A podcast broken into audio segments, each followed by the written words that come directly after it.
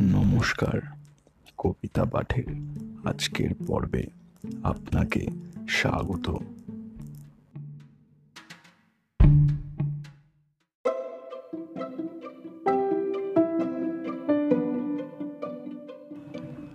আজকে আমার নিবেদন কবি সুকুমার রায়ের কবিতা, মেঘের খেয়াল। কবিতা পাঠে আমি সাহেব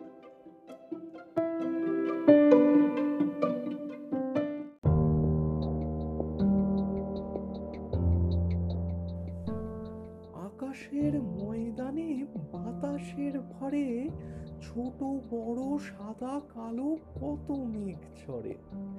কচি কচি থোপা থোপা মেঘেদের ছানা। হেসে খেলে ভেসে যায়, মেলে কুচি ডানা।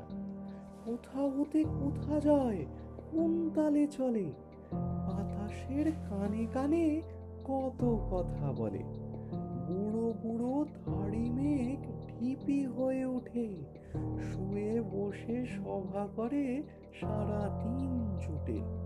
কি যে ভাবে চুপচাপ কোন ধ্যানে থাকে, আকাশের গায়ে গায়ে কত ছবি আঁকে। কত আঁকে, কত মুছে, কত মায়া করে। পলে পলে কত রং, কত রূপ ধরে।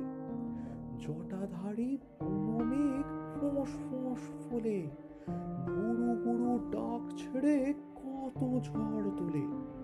ঝিলিকের ঝিকিমিকি চোখ করে খানা। হর হর কর কর দশ দিকে হানা। ঝুল কালো চারিধার, আলো যায় কুচে। আকাশের যত নীল, সব